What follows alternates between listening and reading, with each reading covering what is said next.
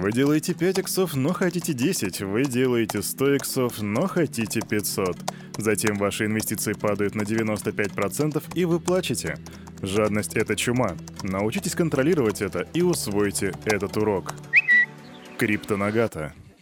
Салют, Криптусы! Привет, Крипто братва, Кирюха здесь, и команда Криптус желает вам потрясающего настроения, ну как каждое утро. Сегодня на наших календарях 20.09.2022 года, день вторник. И разумеется, вы слушаете Daily Digest, место, где вам затрут под бодрую музычку за Криптус, распакуют рынок, а потом вам расскажут про новости. Кстати, да, что сегодня я вам расскажу? Старый добрый Кирюха расскажет тебе, что строит Альфа-банк, расскажет про Сэма Фрида, который кидает деньги в плохие компании, а также мы узнаем, как там дела у Ripple с их делом с SEC. Но все это буквально через минуту после распаковки рынка. Погнали! Вот честное слово, сегодня рыночек я даже краем глаза не видел, поэтому для меня будет большим сюрпризом, что там происходит. Заходим на Crypt Bubbles и чекаем No Internet Connection. What the fuck? Это странно, потому что я проверил интернет connection, но ладно, давайте уже в этот раз тогда через CoinMarketCap зайдем, раз Crypt Bubbles не работает. Ну, во-первых, сразу скажу, что по рынку больших изменений нету. Я вижу, что солянка подросла на 3%, XRP подрос на 9%. И, кстати, почему он подрос, я тебе расскажу сегодня, возможную причину.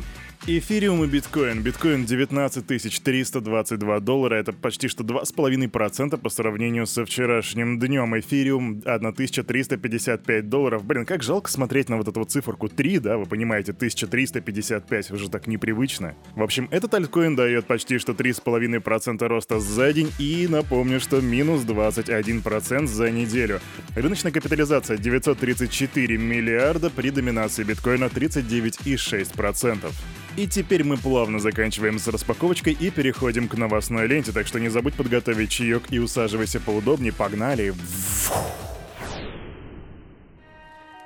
Ух, потягушечки, потягушечки. Так, с чего бы начать, с чего бы начать? Новостей сегодня у нас много, поэтому давайте-ка начнем с мошенничества. Да, старая добрая порция взломов. Итак, Ethereum Proof of Work. А на этой сети произошел первый в истории взлом, потому что, собственно, история-то началась, грубо говоря, 15 сентября, она не такая уж и долгая, не такая уж и богатая. А сам взлом, про который я говорю, произошел 18 сентября, и тогда злоумышленник перевел 200 обернутых эфириумов через протокол OmniBridge, это такая кросс-чейн штука, вы наверняка знаете знаете.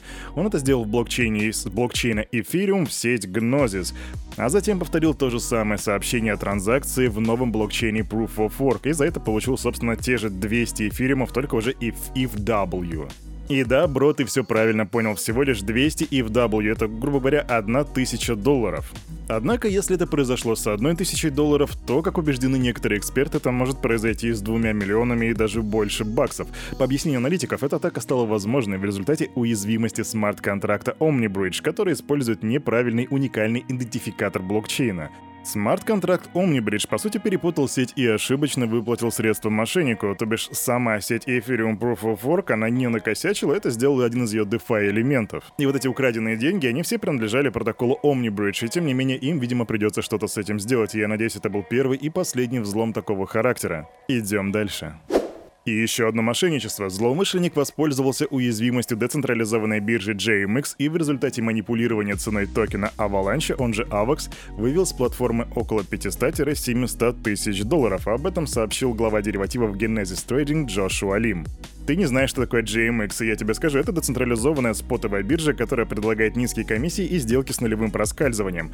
Так вот, Лим поясняет, что неизвестный извлек прибыль, используя торговую пару AVAX и USDT, и он пять раз открывал крупные позиции с нулевым проскальзыванием, а затем перемещал средства на централизованные биржи по более выгодной цене. По словам аналитика, проблема заключается именно в том, что биржа GMX не отражает реальную стоимость ликвидности, как это делают другие площадки, а предлагает неограниченную ликвидность по средней цене Оракула. И я скажу то же самое, что говорил 40 секунд назад. Я надеюсь, что ребята что-то с этим сделают и больше такого не повторится. Идем дальше.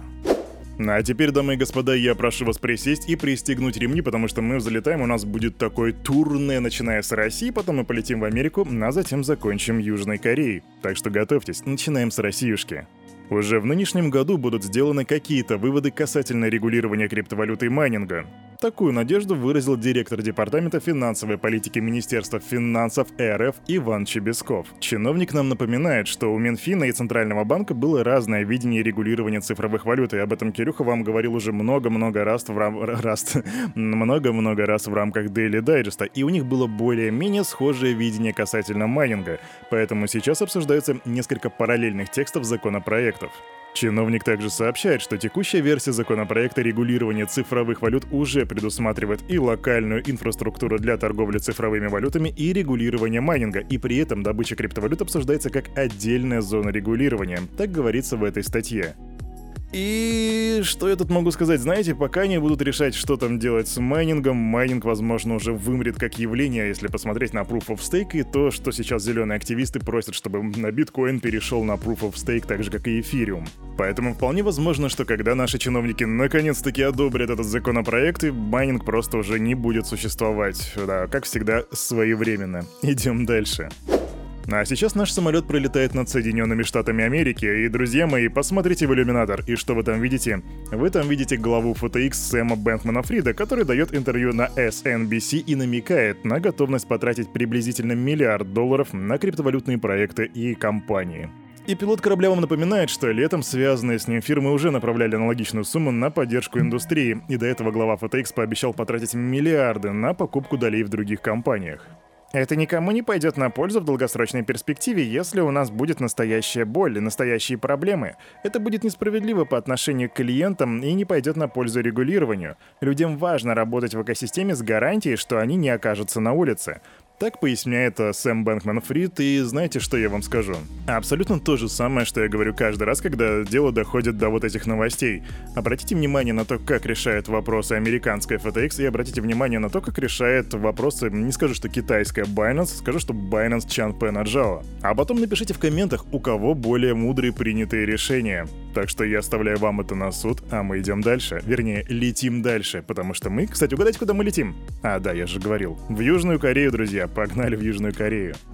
Какие у нас новости могут быть в Южной Корее? Ну, это либо лига регулирования, либо какие-то биржи, либо Доквон. И сегодня у нас Доквон. Насколько вы знаете, правительство Южной Кореи говорит, что Доквон в бегах, а Доквон говорит, что я ни от кого не бегаю, я готов сотрудничать. И все-таки сейчас приходит апдейт, и в нем говорится, что Доквон все-таки находится в бегах. Док Вон явно находится в бегах и не сотрудничает со следствием, а в августе он сообщил через адвоката, что не намерен предстать перед прокуратурой для допроса. Мы пытаемся установить его местонахождение. Так заявляют в прокуратуре Южной Кореи. Помимо этого, прокуратура Южной Кореи обратилась в Интерпол с просьбой выдать красное уведомление для задержания Доквона. Красное уведомление — это такая своеобразная черная метка в правовой сфере. Это, это по сути запрос в правоохранительные органы всего мира с требованием найти и арестовать человека. Да, то бишь за живую голоду голову Док Вона. Кстати, насчет награды. Вот интересно, а будет, как, знаете, на в Диком Западе такие постеры висеть, там лицо Док Вона и награда? Кстати, пиши в комментах, сейчас немножко черного юмора. Напиши в комментах, какая награда для за Док Вона была бы самой, назовем это, разумной. Мне вот кажется, 100 тысяч долларов была бы той самой суммой, которая бы заставила подумать даже самых несговорчивых сторонников Терра Луна. Так что давай, бро, комменты ждут.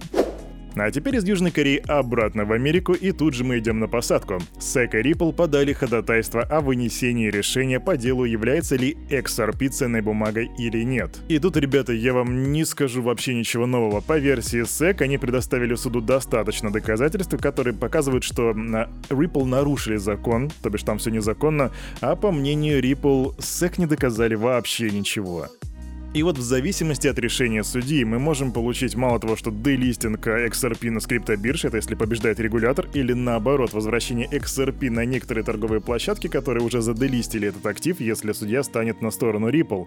Но помимо этого мы получим еще и очень большой мощный прецедент. Потому что я тебе напомню, что там Гэри Генслер, да, глава SEC, как бы говорит, что, возможно, у нас эфир, вернее, намекает, что Ethereum Proof of Stake — это как бы, возможно, тоже ценная бумага. Поэтому вполне возможно, что ребята из Ethereum сейчас сидят такие и смотрят, чем же закончится это дело. И, судя по всему, закончится оно уже достаточно скоро. Stay tuned, brother. А на этом, на это утро у этого парня за вот этим микрофоном все. С вами, как всегда, был Кирюха и команда Криптус желает вам потрясающего настроения. Ну и, конечно же, помните, все, что здесь было сказано, это не финансовый совет и не финансовая рекомендация. Сделай собственный research, прокачивай финансовую грамотность и развивай критическое мышление. И не забудь проснуться завтра вовремя, потому что 9.00 выходит Daily Digest. Увидимся завтра. Пока.